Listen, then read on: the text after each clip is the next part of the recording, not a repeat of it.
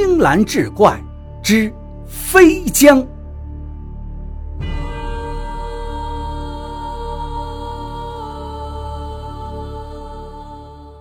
书接上回，吴尘道长果然是道行深厚。他先命众位村民在法坛四周用墨线弹出四道直线，将坛子围起。自己手持一口紫青宝剑，口中念念有词。过不多时，只见头顶黑影闪过，举头望时，正是那僵尸在空中飞过。此刻，他也看见吴尘正在做法，不由得勃然大怒，狂笑一声，自空中扑下。吴尘却不慌不忙，抓起一张符纸点燃，用箭头一挑，指着僵尸喝道：“住！”如是者三，僵尸忽如一只断线的风筝般落了下来。此时，埋伏在潭边的村民们一拥而上，手拿锄头、扁担、铁锹，齐声呐喊。僵尸被众人围在中间，逃不出去，满脸狰狞，张牙舞爪，作势欲扑。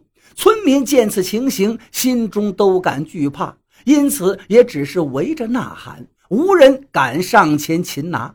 相持片刻之后，僵尸忽然张口喷出一股浓雾，其色墨黑，其味恶臭。村民闻之欲呕，头昏脑胀，纷纷倒地。吴尘道长见状大惊，急忙奔下法坛去救人。那僵尸借此时机腾空一跃，随即飞入夜空，向着山里而去。吴尘从怀中摸出几粒药丸，用水化了，含在口中，喷在村民身上。不多时，他们果然都醒转过来。吴尘道：“不易，这妖孽竟有这等本事。不过你们身上的尸毒都已除去了，当无大碍。那妖孽已然受伤。”现在暂时不能伤人，千万不能将他放过。今日一定要将其诛杀。说毕，挥剑一喝，命众人紧随他向山上追去。当时张老头正在洞口，耳听得空中作响，知道僵尸去而复回了，于是双手一震，将铃铛摇了起来。那僵尸飞至洞口，突听得洞内传来朗朗之音。全身一震，便落到了地下，搜寻再三，又怕又怒，却迟迟不敢进洞。张老头面向洞口，闭上眼睛，手里不住的摇铃，不敢有丝毫懈怠。僵尸在洞口外怒吼数声，举足再三，始终不敢进去。此时听得洞外一片喧哗之声，原来是无尘道长带着众人举着火把追到了这里。村民们在外面把僵尸围起来，吴尘盘膝而坐，口中不住念咒，欲借助生人的阳气将僵尸困住。那僵尸数次欲逃都未果，于是转身又想奔进洞中。而此时张老头已经摇了半个多时辰了，双手又困又麻，逐渐感觉这铃铛重如石磨，连身上的衣服也已被汗水浸透。虽然想停下来休息片刻，心中却知成败就在此一举。即便双手废了，也不能停啊！所以仍旧咬着牙关，苦苦支撑。僵尸听着洞内铃声，没有一丝停歇，始终不敢进去。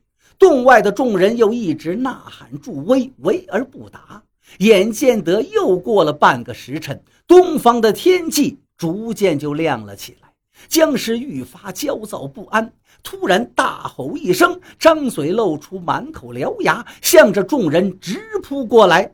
众人心中本就恐惧，一见僵尸扑来拼命，不由个个心胆俱寒，一声呼叫便四散而逃了。值此危急时刻，吴尘道长大喝一声，挥剑而起，与僵尸斗在了一处。众人躲在远处观战，不敢近前。斗了片刻，耳听远处鸡鸣之声传来，一轮红日终于在云层中透出，阳光照在僵尸身上。只见他动作越来越慢，越来越缓，最后低吼一声，倒在地上一动不动。众人等了良久，确定僵尸不会再起了，这才一拥而上。吴尘道长已累得气喘吁吁，又拿出墨绳，让把僵尸捆上。那张老头在洞里并不知晓外面的情形，体力早已不支，双手双脚都已麻木，却兀自摇铃不止。众人又听得铃铛声，才想起他还在洞中，急忙奔进去把他扶出来。张老头腿软腰酸，浑身大汗，如同大病一场。吴尘道长对他赞道：“老人家果然是老当益壮啊！此次除妖，你当属头功。”众人更是纷纷称赞。村长问吴尘道：“道长，这僵尸如何处置？”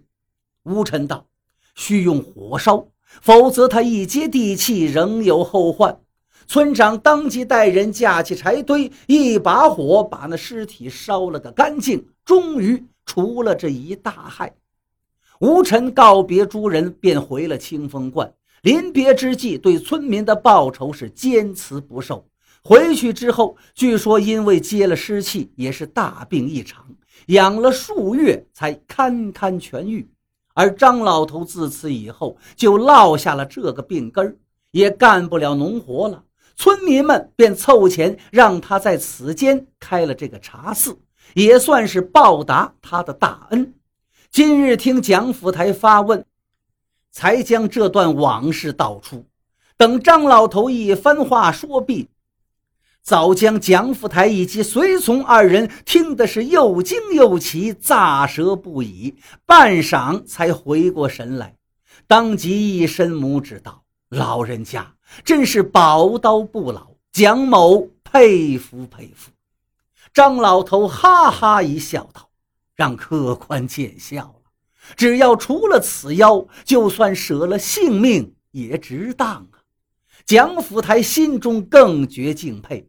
眼见日头西斜，时候不早，便叫张老头来结了账。临走时，还多给了他些散碎的银两。张老头自是称谢不已，恭恭敬敬送三人离去。待出门上路，一个随从不解地问道：“大人，何以对此乡野之人如此的高看呢？”蒋府台回道：“今日我方知晓。”乡野村夫之中，也有勇冠三军、深明大义之人。